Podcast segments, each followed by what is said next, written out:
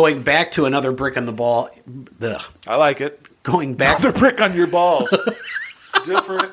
It's different. It's a different type of It's a album. very different podcast. different type of struggle.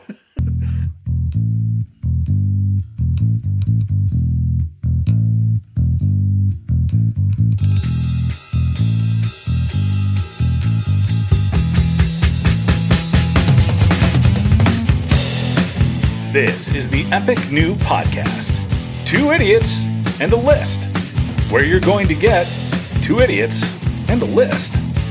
And now, coming to you live from Circle Avenue Studios, your hosts, Nick Fasolo and Keurig McMillan. Hey, hey, welcome again to another episode of Two Idiots and a List. Thanks for sticking with us. Sorry for the delayed release, but life seems to keep getting in the way. Oh, well, what you gonna do? Be patient with us. You may see us again in a month, month and a half, two months. We'll try to keep it as consistent as we can, but no promises. I am here as always with my co-host Nick Fasolo. Welcome back, everybody. Thanks for sticking with us. Like Kirik said, you know, things uh, started st- things started opening up more. Um, you know, life just gets a little bit more busy, and and uh, we try to do this in between our full time jobs as uh, male models, and it's uh, you know sometimes it gets in the way. Do we have any uh, any new towns that you'd like to uh, welcome to the there's program? 349 different towns that we've been heard in all over the world. And I do want to give a shout out to Milford, Ohio. Stop by the Copper Blue Grub Shack and get a wedge salad there. They're known for their wedge salads. They, they, they feature it prominently on their website. I love wedge salad. Looks like a guy we know. We would also like to welcome some new listeners from Ukraine, Guatemala, and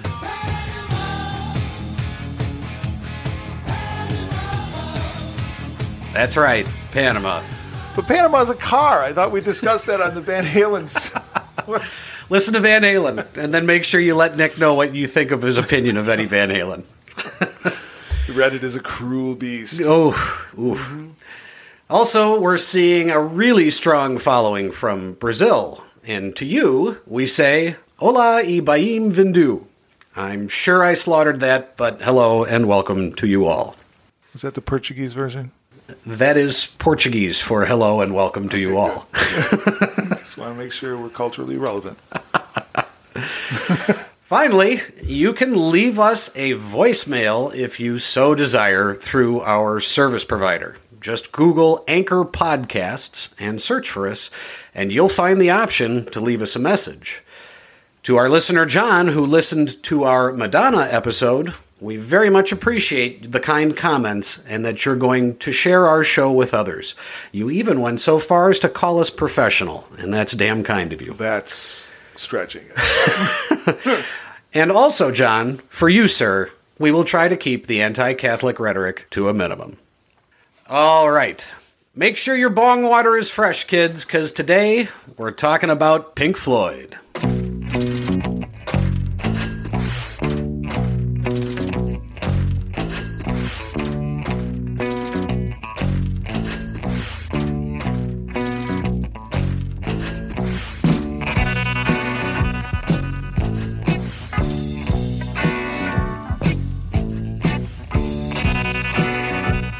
Nick, what's your first memory of Pink Floyd? oh my god. So when we first put Pink Floyd on the calendar, I was like, oh yeah, you know, obviously, it, they're a huge part of the like my musical landscape. But then I started getting into. I was like, there's a lot here.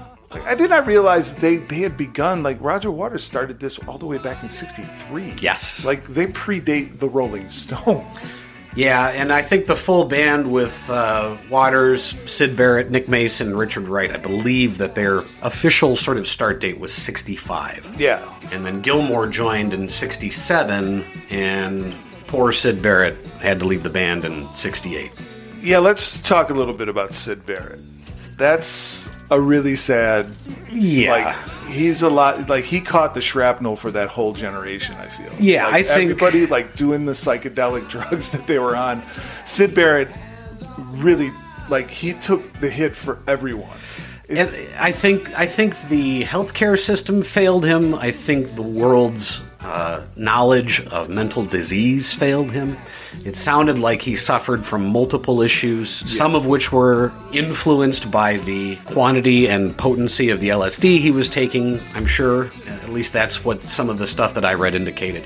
But I think in general, the, the, the you know, he got fucked. Yeah, I think you're right. Also about the, the awareness of mental health, and you know, certainly he was dealing with some other issues there. But I mean, like they were reporting, like he's he was dosing 24 hours a day for like seven years. Yeah. I mean, I think you're going to wormhole your brain a little bit there. But to remain catatonic and just kind of like in that state has just got to be like just. I mean, because he didn't die too long ago, right? No, I want to say it was within the last ten years. Yeah, I think like Lived with his lived with his mother in Cambridge. Yeah, I mean that's that's such a bummer. Yeah. Barrett was a huge influence on this band well after he left. A lot of the music that they made was dedicated to him, and he was still alive. Barrett actually came up with the name. He had albums from blues musicians Pink Anderson and Floyd Council, and that's where the name came from, I love it. right? one of the great rock and roll band names. The Syd Barrett thing, it's uh, it, it almost kind of plays into like this Roger Waters life as well. I mean, think of what this guy went through.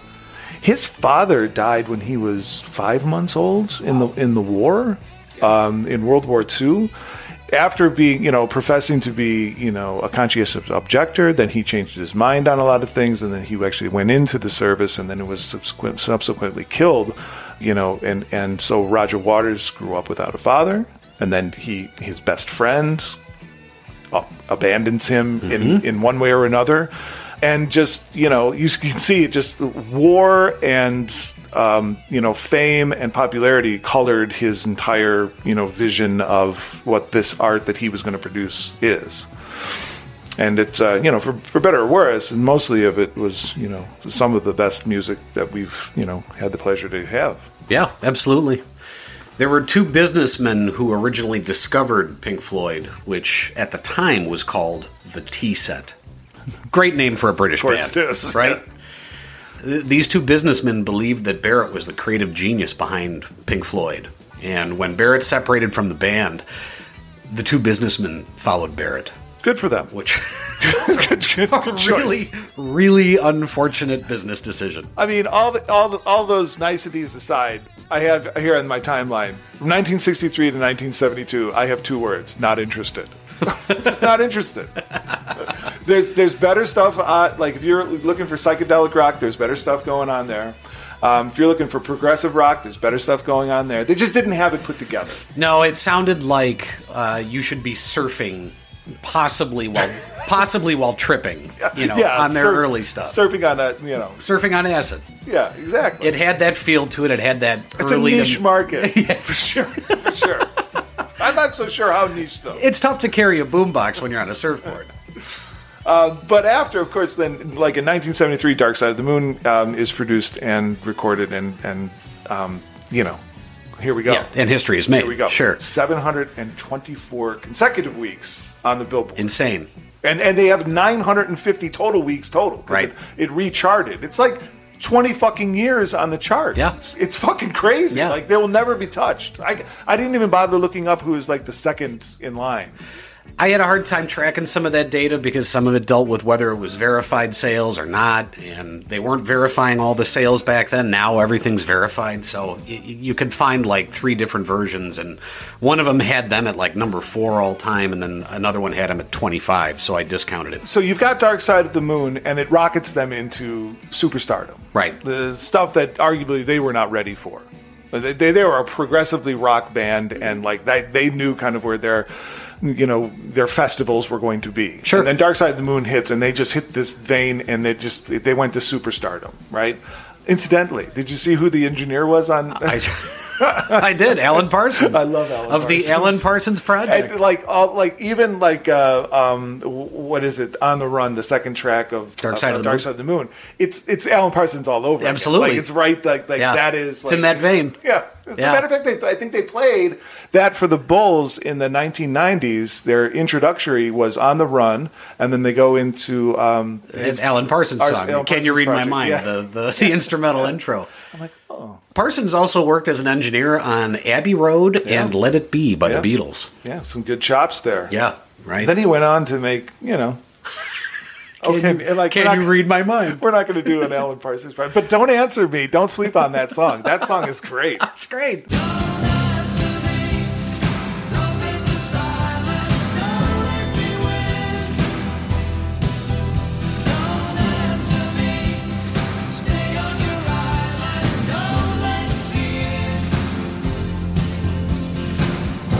Great, great video, and I know you've never seen. I it. have not. We'll, I have not go not. into it. I'm not even sure that's the name of the song, but I just remember that's the lyric from the song. So right. Don't answer. me. That's it. All right, it's not a Parsons podcast. Well, and these guys, you know, in their very early years, they had a recurring gig uh, at a bar in London where they would play three 90 minute sets.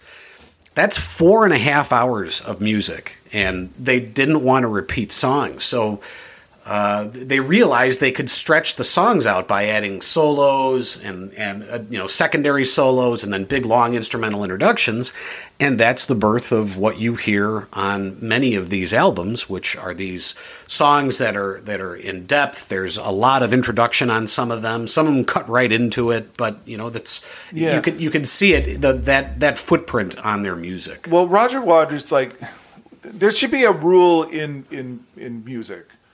Nobody but Roger Waters is allowed to do a concept album. right? Period. So in '73, Dark Side of the Moon uh, is a concept album, and then Wish You Were Here is their concept album for Syd Barrett. Animals, I'm not into it, but it was also a concept album, Right. Uh, You know, different animals songs, whatever. And then The Wall, and then when he leaves, when Waters leaves, like he does what I think is is one of the greatest is uh, um, concept albums is Radio Chaos. Radio K.A.O.S., sure. uh, uh, 87. And but in between that, like you got Rush in the studio making 2112. Like somebody should have gone into Rush and say, "Hey guys, um, we're done with the concept albums. All right, like let's not even give it a shot. Don't disparage 2112. Can we please?" And you can just see those guys like, oh, "I think we really got something here. It's all coming together." Stop. Their Canadian accents, it sounded oddly British. So I'm mixing metaphors here. You know, there was uh, a couple of things that, that caught my eye in, in another fantastic example of a band getting screwed. They were playing Soldier Field here in Chicago. And for those of you not from Chicago, Soldier Field is where the Chicago Bears play. It holds, what, 60,000, 65,000 fans? Something like that. Uh, the promoter told them that the show was sold out, which would have been actually here's 67,000 tickets sold. Something occurred to them that made them think that, that something was off with that. So they hired a helicopter and a photographer. and they took a shot from the air. This photographer took a shot from the air, and the attendance appeared to be much closer to 95,000. They hired an attorney, and they it turned out that by by discounting the amount from 95 to 67,000, it shorted Pink Floyd by 2.7 million dollars in today's dollars Just for that one show. just for that one show. So the promoter was selling more tickets and then telling them that, you know, well, we've reached capacity, so you can't expect any more than 67,000. There's a photo of it, uh, of the crowd, and they are absolutely packed into the stadium. So once, uh, once we air this episode, I'll put something on Facebook so you can see it. It doesn't look like fun. They are absolutely just butts to nuts. and it just and and you know the amount of tripping going on in those crowds. oh, yeah. And what percentage of trips are bad? Right. like- and, you're like a sardine in a can. That. Ah, get me out of here. No, thank you, man. Oh man. It's like hell's waiting room. I have a I have a, a sort of a random story for Floyd uh, that doesn't really have to do with the band itself, but I, for some reason I felt the need to share this. So, in a previous band I was in, we practiced at a storage space. Uh, there were a number of other bands who practiced there. There was a it was a big storage space, climate controlled, so you could play there year round. And one day we were there and we heard Pink Floyd coming really loudly and clearly. And my first thought was like, wow, th- those guys have a killer sound system. They must just be sitting there listening to Floyd and, you know, hanging out. It turns out it was a Floyd tribute band, and they were that good. Awesome. They were that good that you, you couldn't really tell the difference between them and the album. At some point after that, our band broke up, and the drummer and I teamed up to find another project. So I told myself I wouldn't be in another cover band unless it was a Pink Floyd tribute band, because I like playing their music and I like their music and whatnot. So I reached out to the band, told them we had broken up, and said if they happen to be looking for a bassist or a drummer, we were both available. And the guy gets back to me and says, You know what? I'm actually looking for both. Oh, all right, cool. So we meet him for a beer to see if the personalities meshed. And we're chatting for about five minutes when he says, Hey, full disclosure, I have a felony rap. you No, know, it's gotta be this music. You know, it's, the- it's the music business. Uh, yeah. So what, you know, what kind of felony rap are we talking about? Well, here? that's exactly the math I was doing in my head.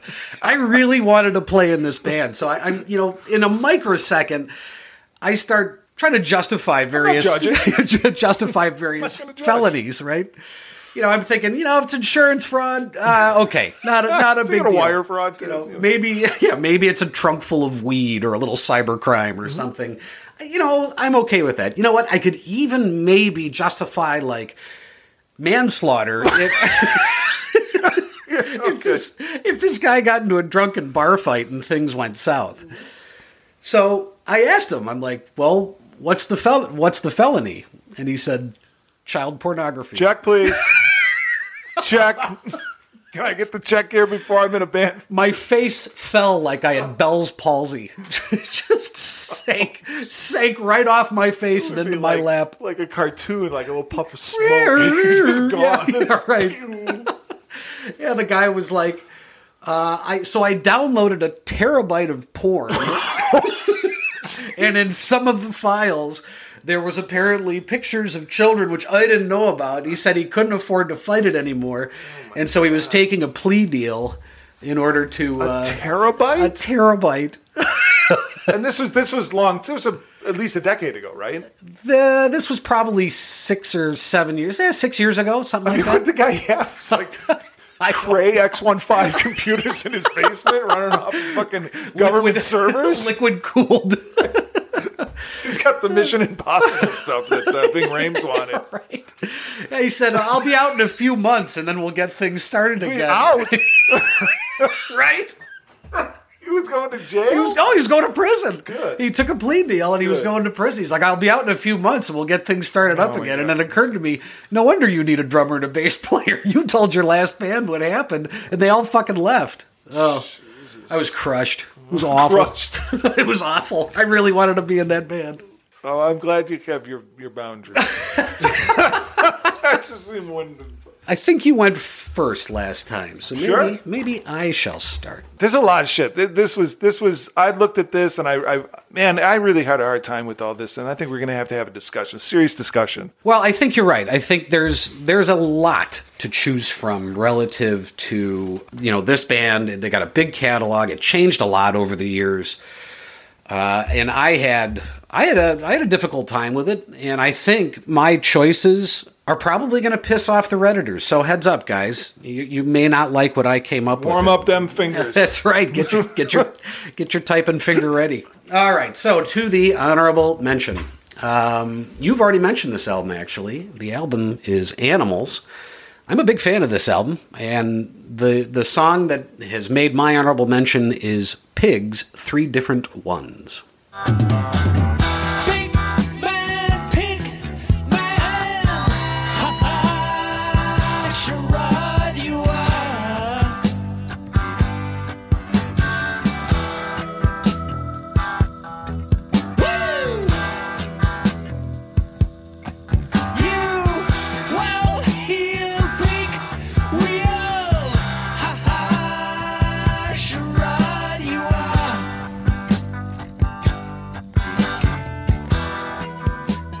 This is a long song. It's 11 minutes, but I really dig the chorus. You know, he sings "Ha ha, charade you are," and it just it just kind of it, it hits me well. Uh, there's a repeating riff on the guitar in this song that catches me, and and you know during the solos, it's it's a good song. That uh, Waters is writing is is using pigs to reference people in power who he doesn't uh, agree with. There's some debate over two of the three pigs as to who they are, but one of them is pretty strongly identified as a hard right wing British activist named Mary Whitehouse, who regularly regularly battled against anything that she felt posed a threat to her beliefs. Uh, and she was kind of out there. She she thought that television coverage of the Vietnam War fostered pacifism. That's a stretch. If if you if if, pe- if people see violence, they're not going to want us to go to war anymore. So maybe we ought to just hide. Yeah, perish the thought. Right. what the? F- She fought against Chuck Berry's My Dingaling and Alice Cooper's Schools Out. And my dingaling. It's the best. Right. No, it's about my dick. Yeah. In case you didn't know. That's exactly what I'm singing about. uh, she actually succeeded in getting Alice Cooper's song removed from Britain's Top of the Pops TV show. So she was she had some influence, and uh, Waters clearly wasn't a fan.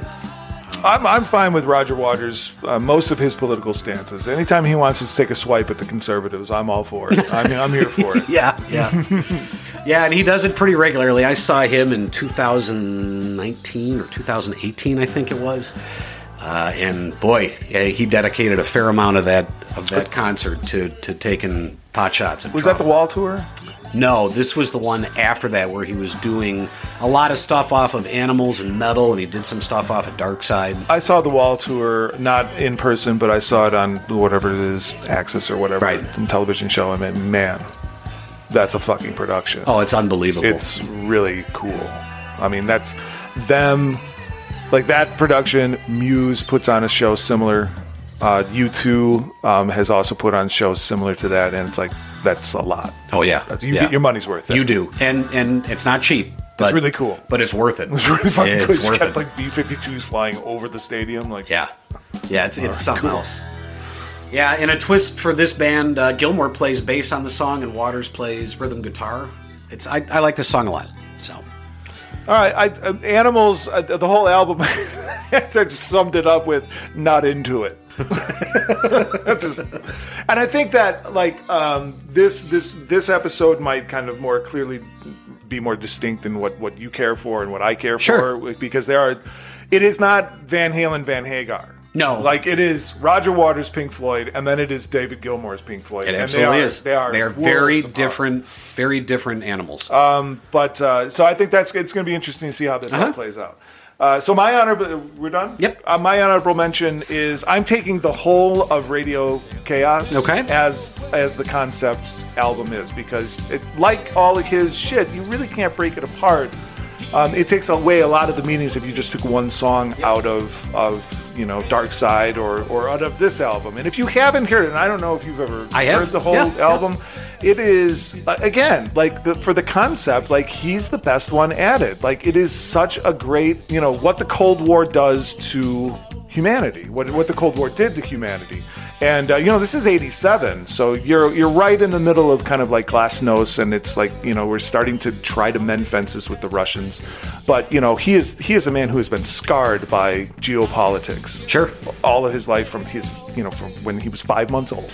He is taking a very raw look at you know the Cold War and the coldness of you know the weapons that we have built, and just like you know it, it doesn't matter.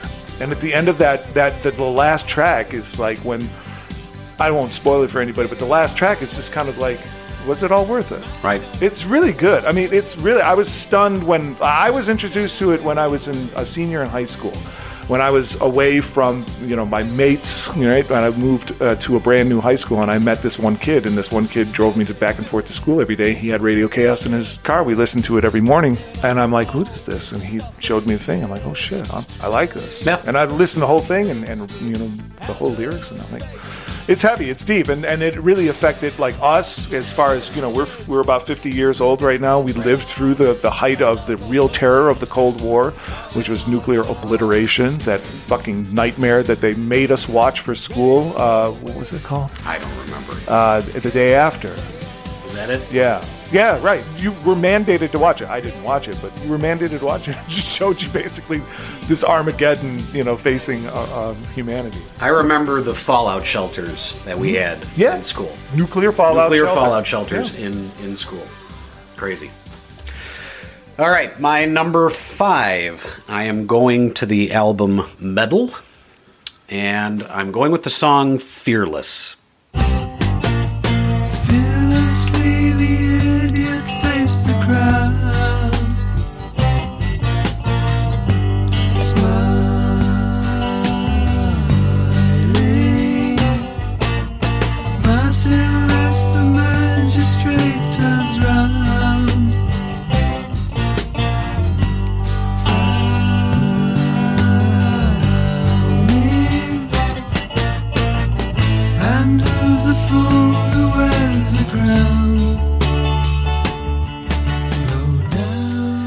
There's a really simple blues groove in this song that rolls through it repeatedly, and it's super catchy. It's uh, I used to play with a, a guitarist who, when we were talking about a riff that got stuck in your head, he called it sticky, and I, I thought that was a pretty good description for this too. And it's just a, a simple scale up riff, but but it's it's great. There's not a whole lot to this song. Uh, it's been on my playlist for years, and the song actually opens and closes with a group of Liverpool football fans singing "You'll Never Walk Alone," which uh, it sounds like a like a pretty typical European soccer game, and you know that kind of a crowd. So at, at the very end of the of the song, they start going into a chant.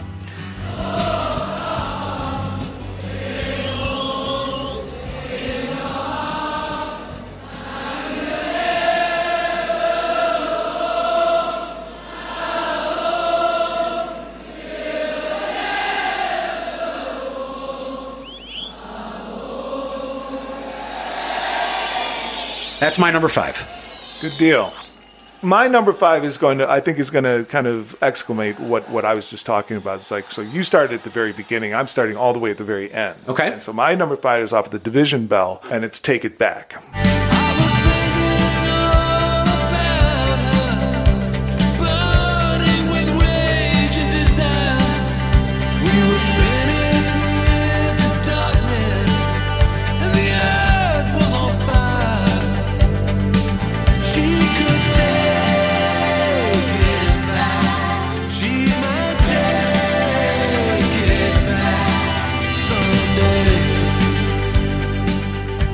I love David Gilmour's voice. I love his phrasing of his guitar. I love the way that they um, he always uses this, this chorus of, of background vocals to punctuate his own chorus lines. I just and this is a great example of it. I just I really like this song a lot. And it's in Division Bell is 94 94 ish, yeah, like that, yeah. I love that song. Yeah. I like that album a lot. That was uh, so I saw that tour. Okay. And I've seen a fair number of concerts. I hate to say a lot because I know people that have seen. Well, we know a guy that's seen probably 150, Right. 149 of which were the Grateful Dead. exactly. Yeah. yeah. I've probably, I've probably seen. I don't know, maybe 60, maybe 70. Oh, I don't got know. to be more than that. I think I've seen 60. Well, then may I, it may have been. I don't know. Uh, but this is hands down my favorite concert I've ever No seen. shit. Yeah, hands down. Wow. It was fantastic. I'd like to see Gilmour play. oh, it was live. It was at Soldier Field, and it and they didn't sell it to 100 and, or you know 90,000 or whatever the hell. But it's it was sort of drizzling rain. It had rained torrentially earlier for hours that day. It's the only way to see a show like that. Yeah, right, Right. with some rain. And so we get to Soldier Field, and Soldier Field's got gravel parking lots, and there's you know lake-sized puddles, and and this one guy was doing a whip it.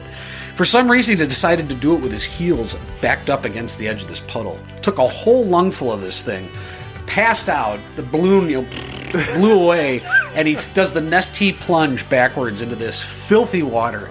I'm assuming that the rest of the show was a, bit uncomfortable for him, but. Something tells me that he probably wasn't feeling a whole I don't think it. I don't think it mattered to him. But they they were playing. Uh, I think was thinking it was comfortably numb. They had a disco ball the size of my living room, and they hit it with a bunch of lasers. And so as they were playing Comfortably Numb, these lasers hit it, and it had started to drizzle. So you have all Yeah. these raindrops That's- hitting the, ra- that's the awesome. lasers. You could just kind of hear this collective, like, whoa. That's pretty cool. No, I love Take It Back. I think that's got a great guitar solo in it. It has um, a really, really cool. The intro is cool. Yeah. Oh, I'm, I don't know what instrument that is or what if, or what it is, but it's it's a really neat uh, effect on whatever instrument it is. It's really cool.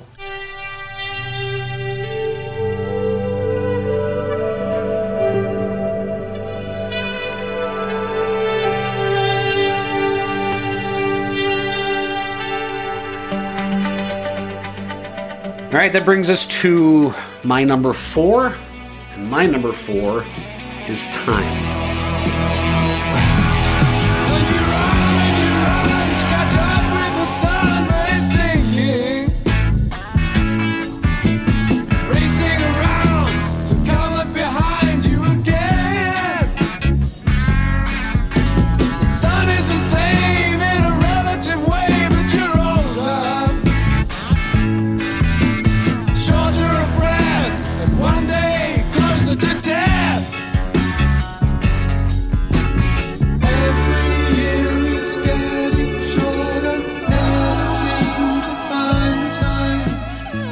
There's an oddly reggae kind of feel to this song. I, I don't have much other than to say that there's just the, the way this song comes together really works for me. The, the lyrics are Just great lyrics. Oh, they're timeless. It's awesome. And you run and you run to catch up with the sun, but it's sinking, racing around to come up behind you again. Yeah, it's so cool. It's fantastic. it really is. I mean, so this I, I, this is the prog that I, I'm here for. Yeah. I'm not here for J.R.R. Tolkien prog. You know, I'm here for like that type of stuff. Right. Uh, Like and Roger Waters, like he, I think he just he tapped into the anxiety of the age Yeah. and was able to communicate it perfectly, just perfectly. And all of his, you know, Dark Side, Wish You Were Here, The Wall, just all of them. Right. He was so he's so brilliant with with his lyrics. Like and Gilmour's don't sleep on him either. He's good, Mm-hmm. but this this song time is just It's it's really fucking phenomenal. It's really amazing. Really amazing. All right, what do you have for number four? Okay, so my number four is uh, again going on the, the Gilmour side of things um, on the turning away.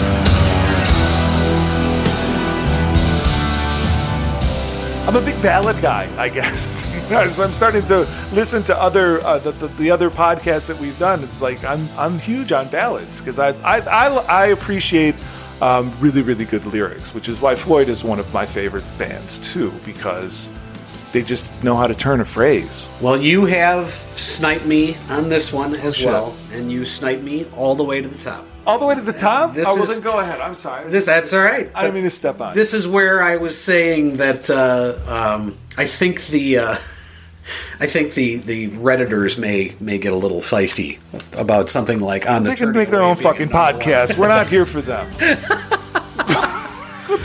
No, I love this. I love this song, and this was almost more of a like a.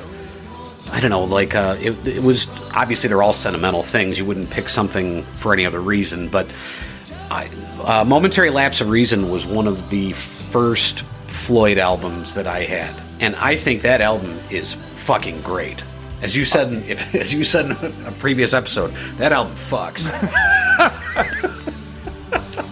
Yeah, that album is is uh, one of my favorites for sure. So that album starts off with like an instrumental track, and then it bounces into Learning to Fly, Dogs of War, and then One Slip. And all three of those are fantastic. And even the instrumental track's not bad. I love the I, I love the instrumental track. The Right. Water. Yeah, You know. right. And then the the, the discombobulating, uh, fluty sounding. Yeah. The, uh, whatever he's doing over there. Yeah. Oh, yeah. It's really cool. And then you get to the fifth track, and it's this grandiose song that has Gilmour's fingerprints all over it. Uh, it's been called a protest song. I'm not clear exactly what he's protesting. My interpretation was poverty. Uh, but you could swap that for just about any negative human condition, and the song still makes sense. You know, he says, "Don't accept that what's happening is just a case of others suffering, or you'll find that you're joining in the turning away." Yeah. kind of a cool message that they put there. And, and Waters is now out of the game. So Waters did not uh, write the lyrics on this, and Waters was the primary lyricist throughout most, if not om- almost all of the of the previous albums prior. So uh, this is, uh, and I forgot to look up whether it was Gilmour that wrote it or um, that wrote the lyrics, or if it was somebody else. But Yeah, they started their legal troubles in 84. Yeah. And that was it. and this then was '87. 87 was Momentary Lapse, and 87 is also Radio K.A.O.S. Yeah. So he was off doing his Right. other project, and, and they were doing theirs. Yeah, and they were battling over who got to use the name got to use the Floyd. name, right. right. This is a fantastic guitar solo.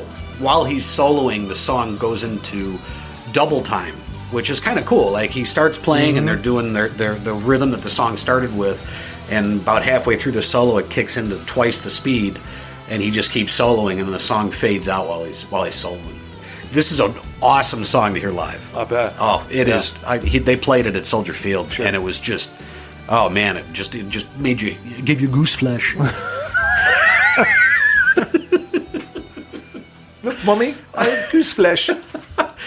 Yeah, that, and this whole album is, you know, it was released in '87, and it sounds like it was released in '87. That's what's so great about Oh, it. it is pure, pure late eight, mid, you know, mid late '80s. There's even a twirly alto sax in the song "Terminal Frost."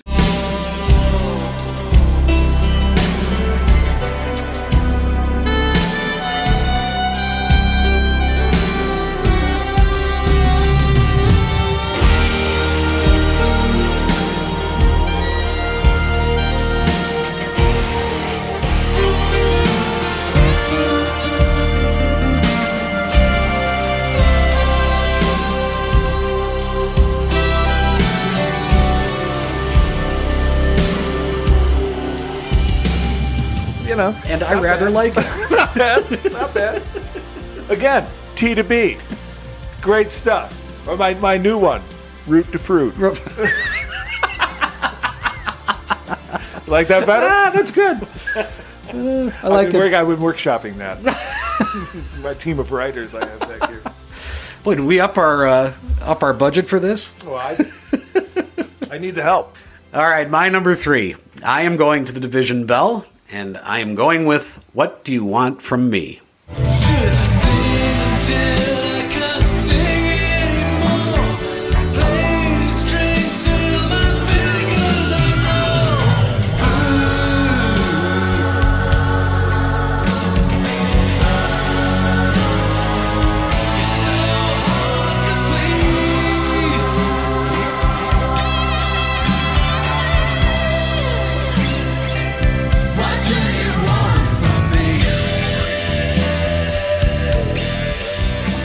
This song is has some special meaning to me because when I was in college, I studied abroad in Cambridge, England.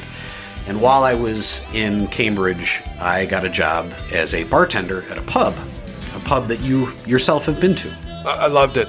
The County Arms, the County Arms. right? Yes, County right down the street from the Pickerel, That's right. where Isaac memory. Newton, right? Yep. Where Isaac Newton used to drink. That's right. Fantastic city. Yeah. The landlord of the pub did not like the other music that I wanted to play. I wanted to play Allman Brothers and BB King and, and stuff like that. And he didn't think that that was good for his clientele, but he did approve The Division Bell by Floyd. So I would listen to it kind of over and over and over again because I really liked the album. And that song, What Do You Want From Me, whenever it came on, it just kind of gave me this sort of groovy swoon behind the bar, and I'd be pumping out pints, you know, singing along to What Do You Want From Me. That's a cool story. Well, those boys are from Cambridge, right? Uh, Gilmour and Barrett were, I believe, Yeah. and their sax player, the sax player who played on you know a couple of their albums. I, they And then Waters moved in, and, and they that's where they met, or something like that. Something like I that, read- I read yeah. that, that, that Cambridge was a place where they, they kind of haunted. Yeah, and actually, a division bell. This is this was news to me. A division bell is a bell used in British Parliament to signify that a vote is taking place, and members have eight minutes to get their votes in. Just eight. Just eight. That's all they're giving you. There you go. And apparently, many of the surround, you know, around Parliament in London, many of the surrounding restaurants, shops, and pubs have their own division bells, which are connected to the official one. So if you're sitting there getting blotto in the middle of the day, and you forgot that you were supposed to be at a vote, You know, that's tradition. That's the kind of British culture that it's we look the for. expectation is that you're going to get blotto in the middle of the day. right. So you can hop up, you know, drop a few quid on the bar, and run, run inside and cast your vote before you uh, before you lose your turn. That's how the sausage gets made. That's right. All right, what do you got for three? All right, so number three, um, I had to um, do a little gerrymandering around here. We're leading this. We're leading up to this conversation that we have to have. But uh, so I'm I'm moving things around, and uh, my number three is learning to fly.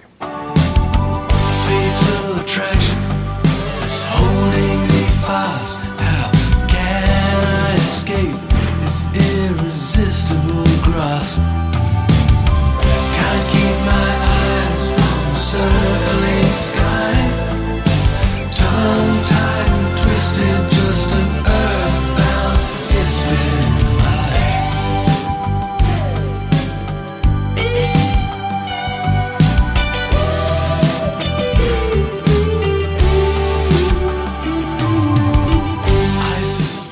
Now, I, I really, really love this song, and and uh, you know, of course, it's off a momentary lapse of reason. You just talked about it.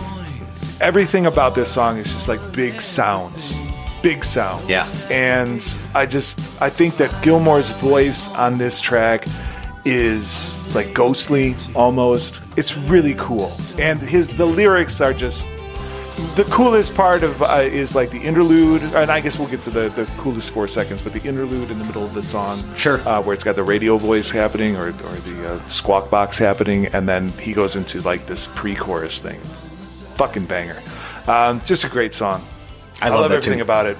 I love that too. Like I said earlier, those first four songs, five songs on that album, Yeah. are really dynamite. Really, really good. All right, well, that brings us to our fantasy concert lineup. Okay. You're gonna go? Sure. Go for it. I would say if if you are a fan of Pink Floyd, this is just sort of a, a, a helpful recommendation. If you're a fan of Pink Floyd and you want more of that kind of sound, something similar to that from a modern band, check out the band Porcupine Tree. It's uh, they're very much along these same lines, maybe a little more mathematical, but pretty good. Anyhow, who would I see Pink Floyd with today? I'm going to have to go with uh, Blue Oyster Cult. Wow, man. And yeah, What? I want the umlaut over the O. you can either do a little burning for you Love or fear the Reaper. fear the Reaper. You, yeah. I was I was leaning towards burning for you.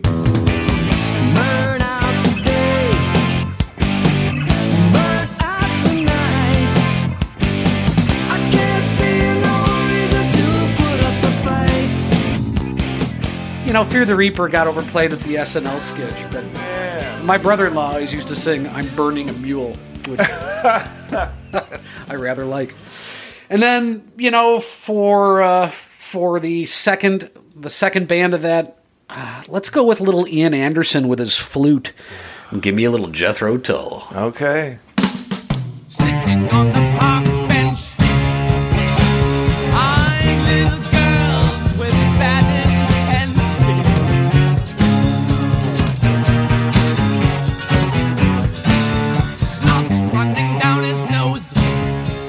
concert, man.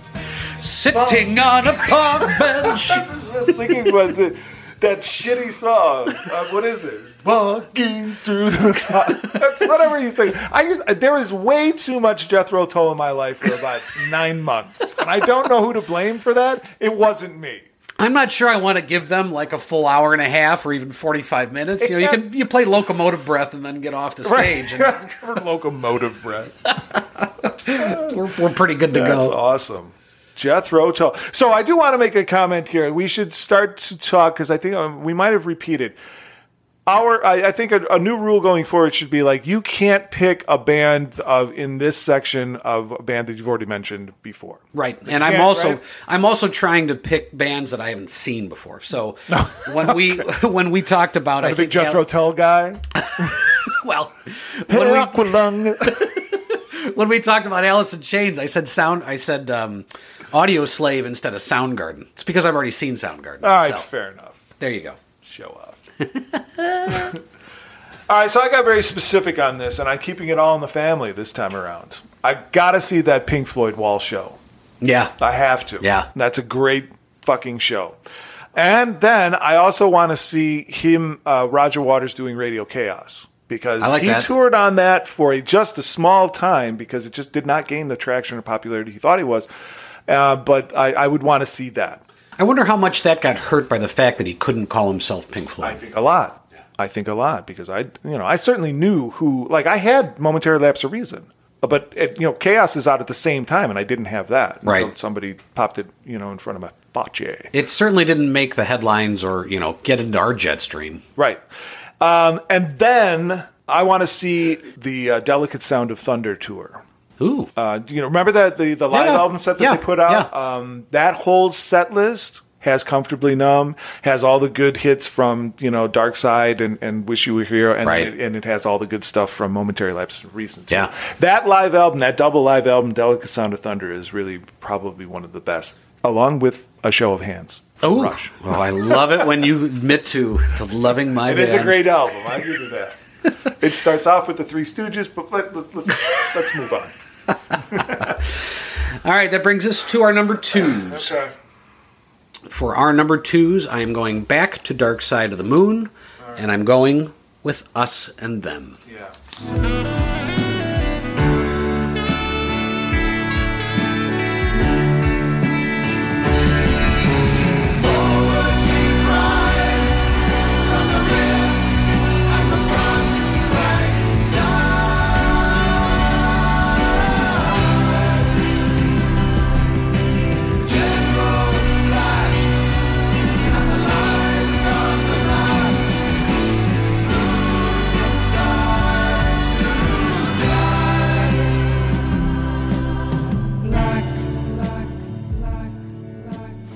So this is your number two, and I just want to so because I've already taken your number one. Okay. So you don't have any selections left. You are correct. Right. So I want to I want to I want to talk to you about this because this is kind of as, as soon as I was going through this list, I'm like, you know what, that Dark Side of the Moon is a just a different type of album altogether. I It is- completely agree. I really think that Dark Side of the Moon deserves to be in the pantheon. So The whole goddamn album. I'm going to reserve Okay. comment on that until we move through various parts of our of our episode. Okay, fair enough. But that's just out there because that's what I feel Yep. about Dark Side, which is why I haven't mentioned any Dark Side songs yet. But Okay. go ahead, number two, yours is us and them. Us and them. This was. Uh, it's not one of the flashiest songs. It's certainly not the most popular song off of this album. But there's a combination here of this simple, very simple bass groove during the uh, during the verses, and then you've got Wright sort of tickling the piano as as as Waters continues to roll that bass line through. And then they get to the choruses, and it's the wall of sound. Like we've talked Oh, about yeah. the wall of sound. This is the wall of sound. You've got all of these backing vocals, and, and they were great. And, and if I showed all my notes here that talked about all the different songs that I had made comments on, or, or that took notes on, all, so many times I say backing vocals, incredible backing vocals, and it just they really, really did fill that out nicely. And this song does that. When when it gets to that point where they're all singing together and they've got the, the women singing behind them, it's just power. It's really powerful. Yeah, it's great. That and it, that's also like the, the the great gig in this in the sky, mm-hmm. and it's just it's just that woman wailing, and that's just it's not really a song that you would play on the radio, but Right. it's it's an integral part of that transition in the, of that album because it comes in right between time and money, Right. And it's an integral transition to you know what what now why why we are all chasing this currency, Right. and, and it's just it's like that's I mean it's the, all of Dark Side is like one giant song. That was the concept, Yeah. and, and that's the concept with all of Waters. You know, a lot of his um, concepts too. But anyhow, um, yeah, no, I, I totally agree that that just a wall and just a wave of sound coming at you. with those those final vocals is really awesome. And the the story behind that great gig in the sky that you mentioned, her name, the singer's name was Clare Torry. She had kind of, they brought her in to sing this, and they were playing her the recording of I think it's I think it's just keyboards that. Or, or maybe Richard Wright wrote the song. I don't remember exactly Wright- what's going yeah, on Wright while it, she's yeah. singing, but um, she said she got into the booth and she just let her shit go. She just let it fly.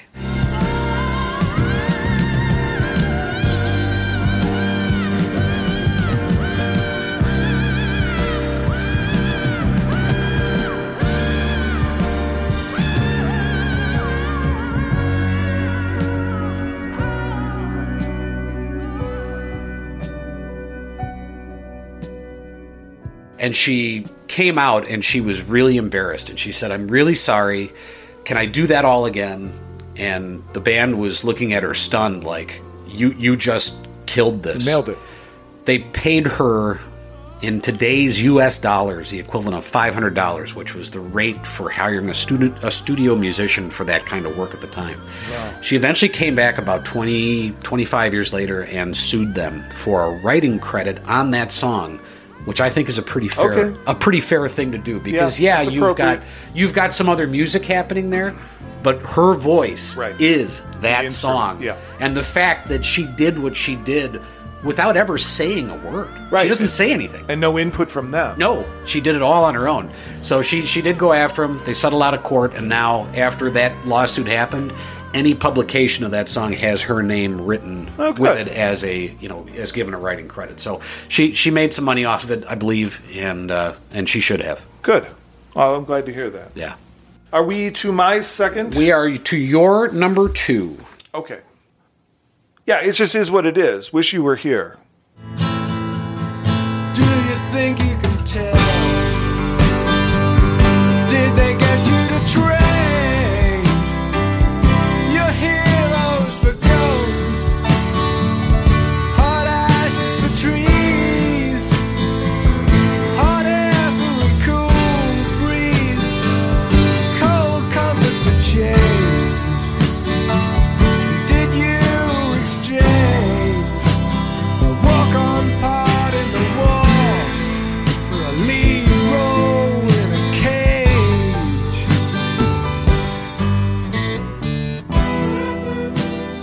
It's just a great fucking song, and everything about it is great. From the very single, you know, the, the strike note that that comes off of his acoustic guitar. Yeah. Um, it's just everything about it is fucking awesome, and the lyrics again are just, you know, two lost souls swimming in a fishbowl. Right. Like year after year, Yeah, it's yeah.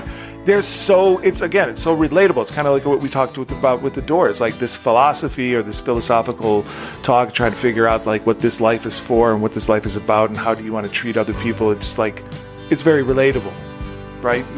You know, we've all felt like a lost soul swimming around in a fishbowl, like Right. year after year. Yeah. Um, it's just, um, it's just, and, and and but the themes are also global, and they are, you know, not nuclear, but they are like definitely have shades of war in them for sure. He, he names it in the Yeah. song. It's it's um it's just great. Uh, Waters is really um, the way he can you know put phrasing together for that stuff is really awesome. Yeah. Yeah. Great great song. The intro is Gilmour on a 12 string guitar, and it's been processed to sound like it's being played like like it's coming through an AM radio. Yes, And which is also a cool effect. Yeah. Really and then cool. Gilmour comes in on an acoustic guitar, and the whole concept is that it's a guitarist playing along with a song on the radio. So we were um, visiting a, f- a friend of ours, mutual friend of ours at U of I in college, and we had a very long night at the Nature's Table drinking Augsburger dark beer. Listening to I've been to Nature's Table. Nature's Table. Uh, I think we were 19 at the time. And we, uh, it was in the middle of this, hor- just the most vicious winter storm that Urbana had seen in, in years. Just like tornadoes of snow, like rolling across the fucking meadows, right? Um, and so we, we get back, somehow we get back to his dorm. Uh, and then we're, you know, we, we pass out on the on the dorm room floor, As one was. as one would do, you know? you know, on top of the laundry.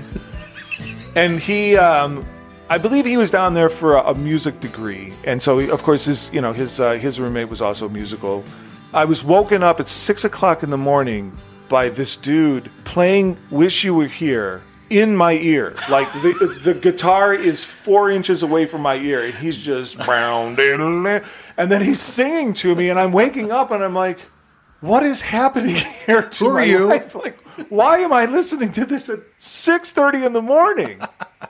Ah, college. Yeah. No, great song. Gilmour and Waters called it one of Floyd's finest. Take that, Reddit. There you go. All right, that brings us to your number one. All right, so my number one is Comfortably Numb. It is Comfortably Numb because it is the greatest guitar solo recorded.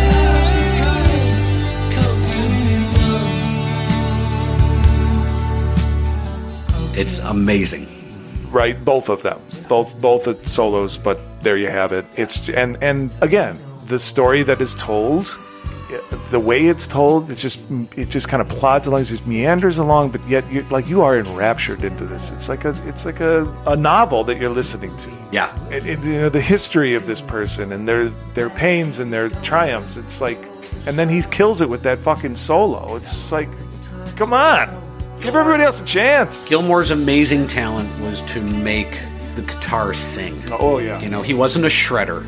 no, And what he did wasn't easy. If you listen, and, and I don't play guitar, I play bass, and they are two different animals. Mm-hmm. But if you listen to what he's doing on that, it's they're not easy, but he puts this simplicity to it that just makes the guitar absolutely sing. the phrasing of his solo is that's what it is. That's Yeah. what you're talking about. It's it's not complex. It's I, I'm not. I don't mean to say it's not complex. It's not complex to play, but his phrasing of it, the timing of those notes, and when they come in, Sure. it just makes all the difference in the world. Yeah. Like you know, I can play a good half of portion of that solo, but when when it gets, I'm just not that good. But Sure. but like there are other guitarists that can do what he does, but it's, it's he came up with it. Like it's his Yeah. phrasing. Yeah. And any other guitarist would have done it a different way, and it wouldn't have sounded as good, and it No. just wouldn't have worked for that song. Yeah. This thing is perfect. It is a perfect solo, and all deference to "Stairway to Heaven." Um, this one is it. Yeah. like it's it's awesome. Right. No, it's it's amazing. Now imagine seeing it live at Yeah, Soldier Field yeah, with raindrops yeah. falling through lasers. Yeah. While there's literally highways of weed traveling around, Yeah. which of course I didn't touch. No, that was- God, wouldn't no. be right. All right, then that brings us to our most hated. Now, Okay, all right. you had talked about putting Dark Side of the Moon in the pantheon. the Pantheon. All right, let's have it. And as I was listening to this, and I got to this this one point, and I had the same reaction every time I've gotten to it. And the bitch of it is, this is Floyd, and it's a mm-hmm. concept album. Dark Side of the Moon is the first side of the album is one song. There is no break. Right. The second side of the album is one song. There is no break. By the way, the song on the f- the first song on the A side starts with a heartbeat, and the last song on the B side ends with a heartbeat.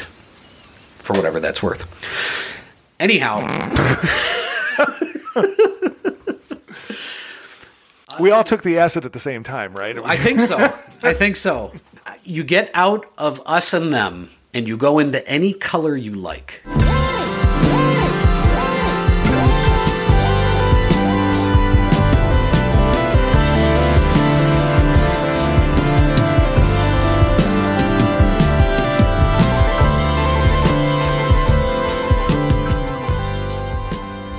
Go from this velvety, soaring, lyrical chorus of us and them into this weird swing beat with kind of acid trip keyboards and weirdly stuttered guitar and drum interactions.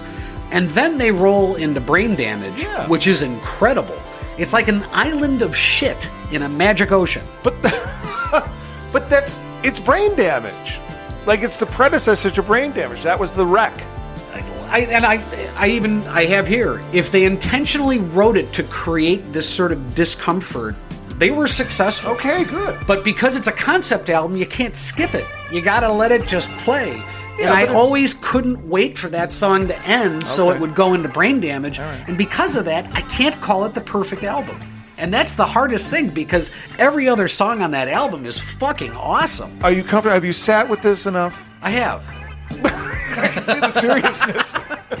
I have. you- you're- I might have even reversed this, rehearsed this speech in the shower. It's entirely possible. so you've you've sat with it. I can appreciate that, and I know how much you would want to. It's not a. It's it's not. You would want this in the pantheon, but you can't. I can't put it there. How about this? So let's compromise. All right.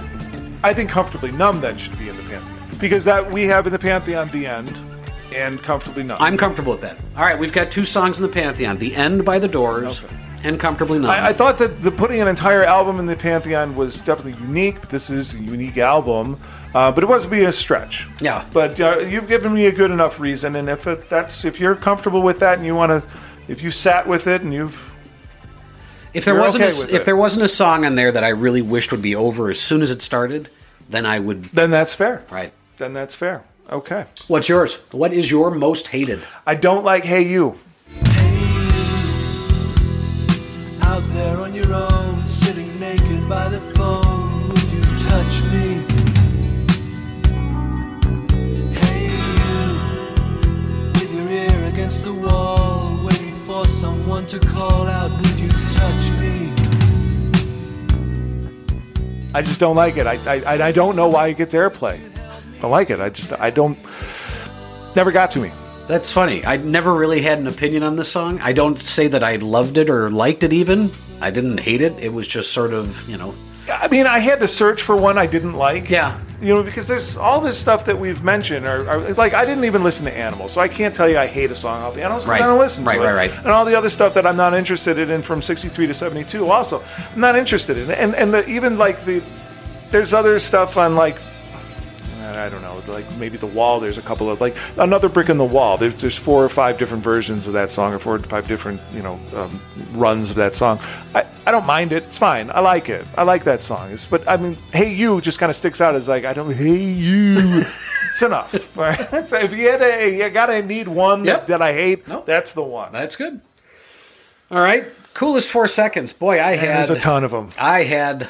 I had a really extensive list here that I that I finally paired all that You know, You want to? What do you got? You got a four? You got? I got four. Oh, you got four? Yep. Okay, go ahead. I got four. If you got four, that's cool. I mean, this this is a band that had a lot of them. We, we may snipe each other a bit Yeah. here too.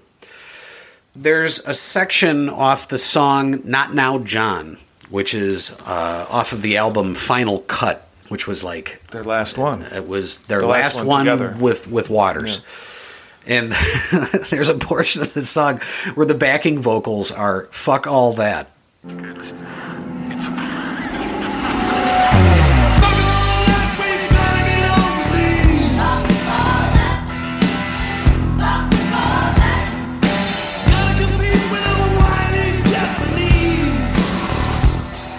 And it's just Oh yeah, yeah, yeah. It's just fucking great. Yeah, I. I just love the fact that they walked that out. And this was uh, this was 1983. So they 1983. This wasn't 2020 where you can kind of drop something like that Right, without right. too big of a deal. They they just they And ran it's like with it. sing, it's like fuck all that. It's right? uh, it's uh, yeah, it's it's women vocalists, and they're they're doing this kind of like swing, you know, swing sort of beat. It's just it's great. I love that. fun. the run up into the verse of time.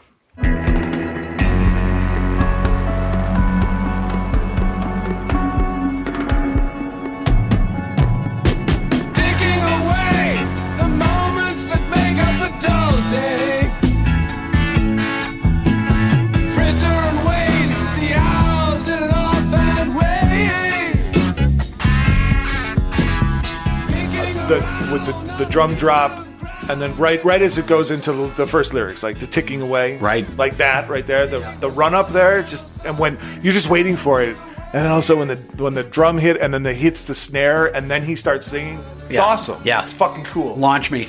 Yeah, Yeah. Because he, he yells the lyrics. Yeah. Ticking away. It's so cool. Yeah, yeah. In another brick in the wall, part one, uh, there's a drum roll out into heavy guitars. That you're coming from the song "Thin Ice," and there's this underlying guitar riff. Uh, it just it's really really good. I really dig that. That's cool.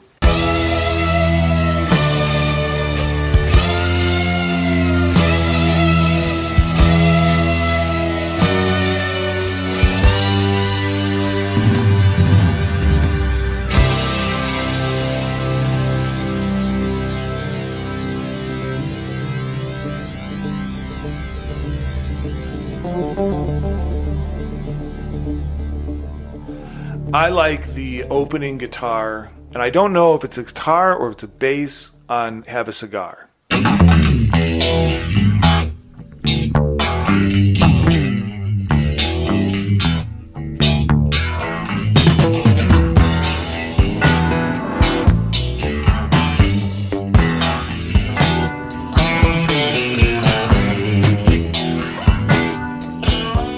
It's such a cool sounding, like almost slapping that bass Yeah. and sliding it up at the same time. It's just like such a cool fucking song. Yeah, That's an awesome song. I love that song. That's great too. But the, the intro, like the, the beginning of that, is like really cool. yeah, cool. going back to another brick in the ball. Ugh. I like it. Going back Another brick on your balls. it's different. It's a different type of It's a album. very different podcast. different type of struggle. Going back to another brick in the wall, part one. They're running along with these pretty steady kind of guitar accents, and then there's a heavy guitar hit after which Waters yells, "Daddy, what did you leave behind for me?" Daddy, what else did you leave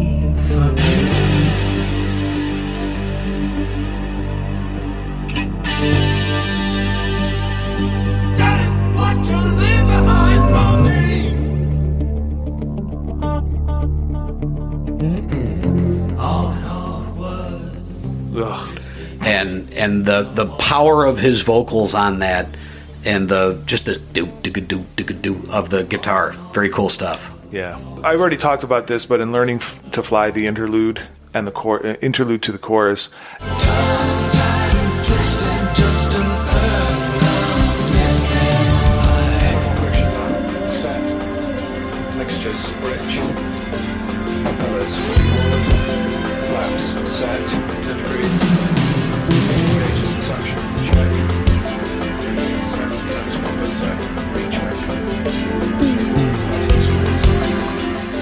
and the one line that I always like hung on to that for that chorus is like when uh, I think I, I, I, want, to say it's like it's like punching a hole through the roof of the sky. by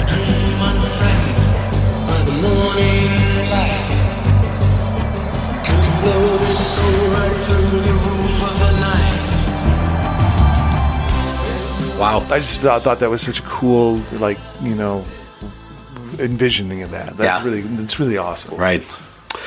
Uh, for my last one, um, in the song "Money," the the majority of that song is written in seven eight time, and we've talked a little bit about time signatures in other episodes, and it, I was thinking about like a way to explain a time signature that's a little less technical. So if, if you listen to the song "Money," there's a repeating bass riff and it runs throughout just about all of the verses.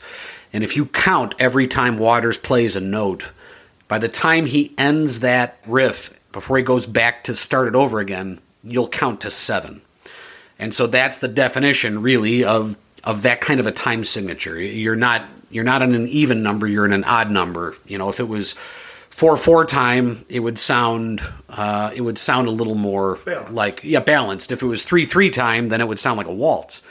So that that song is in seven eighths time, and then they get into the guitar solo, and they drop it into four four time, and it's this sort of like oh yeah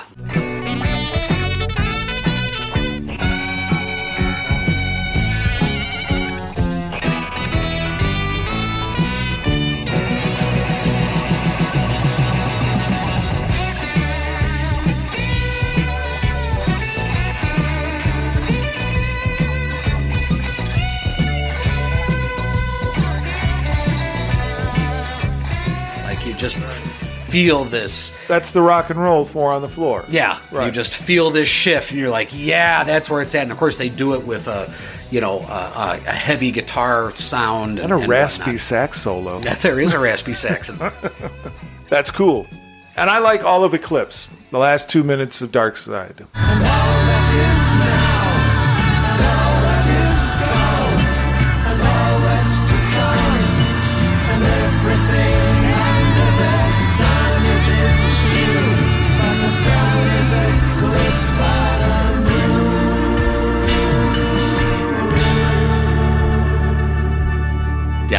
Just that is kind of like the punctuation, like of all that stuff. Like Right. all you create, all you destroy. It's just yeah. just a, a way, a, a great way to to end such a great message to a great album. Yeah. It's just Also, And also very on the dark grandiose. Yeah. yeah, yeah, Yeah. yeah, exactly. And then I'll see you on the dark side of the moon. Yeah. Exactly. Yeah. This is great. All right, Sisters of Mercy. Yeah, I kind of went away from Pink Floyd for a while there. And even like Momentary Lapse of Reason, I forgot how fucking awesome that, that album is. That Dogs of War is great. The- mm-hmm. That's so cool. I had the drums in Dogs of War halfway through where they go into the drum drop. Yeah. I had that as part of a best four second too. Maybe we'll drop Yeah. that in here.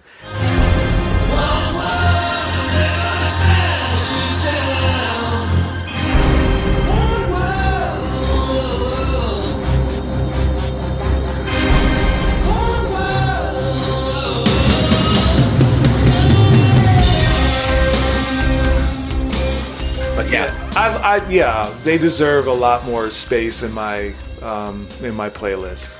I agree. Sure.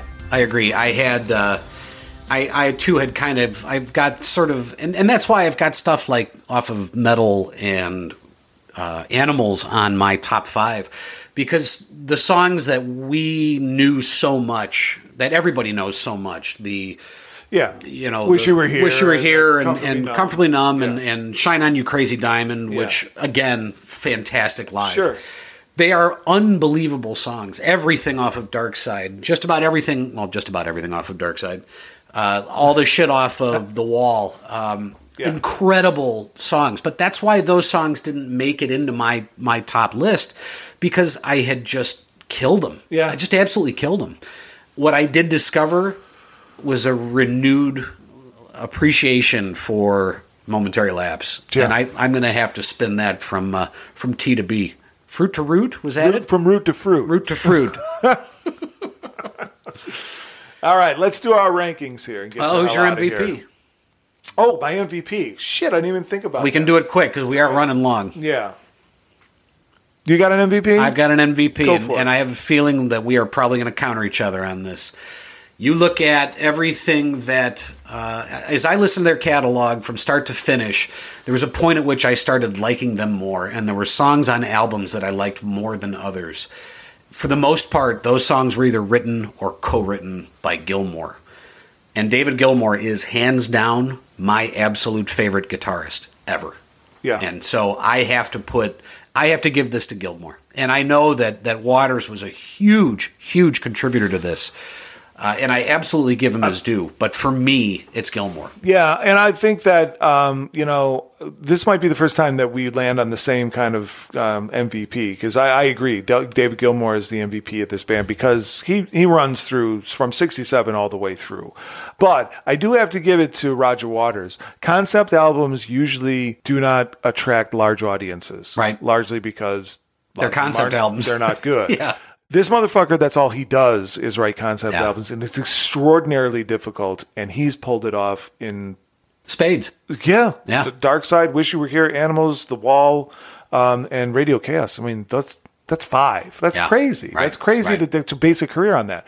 Uh, so, so being all that, uh, saying all that, David Gilmour, yeah, absolutely. He's just you can tell he's just the musical kind of like propulsion through that, and his voice is spot on. I just love his voice. I like Waters, but, but Gil, Gilmour's tonality is is um, really really cool looking. And Right. Yeah, he's in he's in the top three greatest guitarists. All right. That brings us to our rankings. For talent, I got to give these guys a five. I've got to give them a five. Yeah. I think between the, the musicianship, the the vocal characteristics, the everything else, the, the songwriting. it was really easy for them to just be totally self-indulgent and just shit the bed mm-hmm. and they just didn't Yeah. because their talent was just wouldn't let them Yeah, so yeah. i'm fine with a five Okay. The catalog, I'm going to go with a 4.2. Uh, I think their very early stuff was very dated. One thing I was happy to see was I didn't feel like they really started to overstretch. You know, like Division Bell was a quality album. You know, sometimes you see these bands put out albums and you're like, geez, you really didn't need to drop that last couple. right yeah i had their catalog at a four too Okay.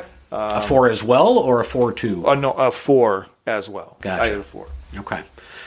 Image, the coolness factor image and coolness factor. yeah man Uh, you know what? who the fuck doesn't like pink floyd I never thought of these guys as nerds. Now, none of them are, you know, terribly pro- handsome. And that's the thing. It's a prog rock band. It's a prog rock band. It's like it's completely counter, you know, antithetical to everything that I like. Yeah, Um, it's, it's. I gave him a three eight. David Gilmour's a rock star. Yeah. I look at him. I'm like, I would be anything, do anything to be him. Yeah. Oh, yeah. To play like that. Yeah. And have you know, it's And have those pipes. Yeah. So I get their coolness factor out of four. okay, we're Yeah. pretty close. All right, we have prattled on long enough. Thank you for sticking with us. Yeah, man, this was fun. This was good. Uh, if you are on iTunes, hey, everybody tells you to like rank your podcasts, and apparently that does something good for us. So I don't know what that is, but if you could, Bang on that four star button. yeah, give us as many stars as you can. Give us 15 stars. 15 stars and, and a review because we'll we'll check them out anyhow because we'd like to read them but uh, you can also follow us on facebook instagram uh, twitter and leave us a voicemail if you want. Go to google anchor podcast and you'll find us on there somewhere. Thanks for listening and we'll come Signing back at you here soon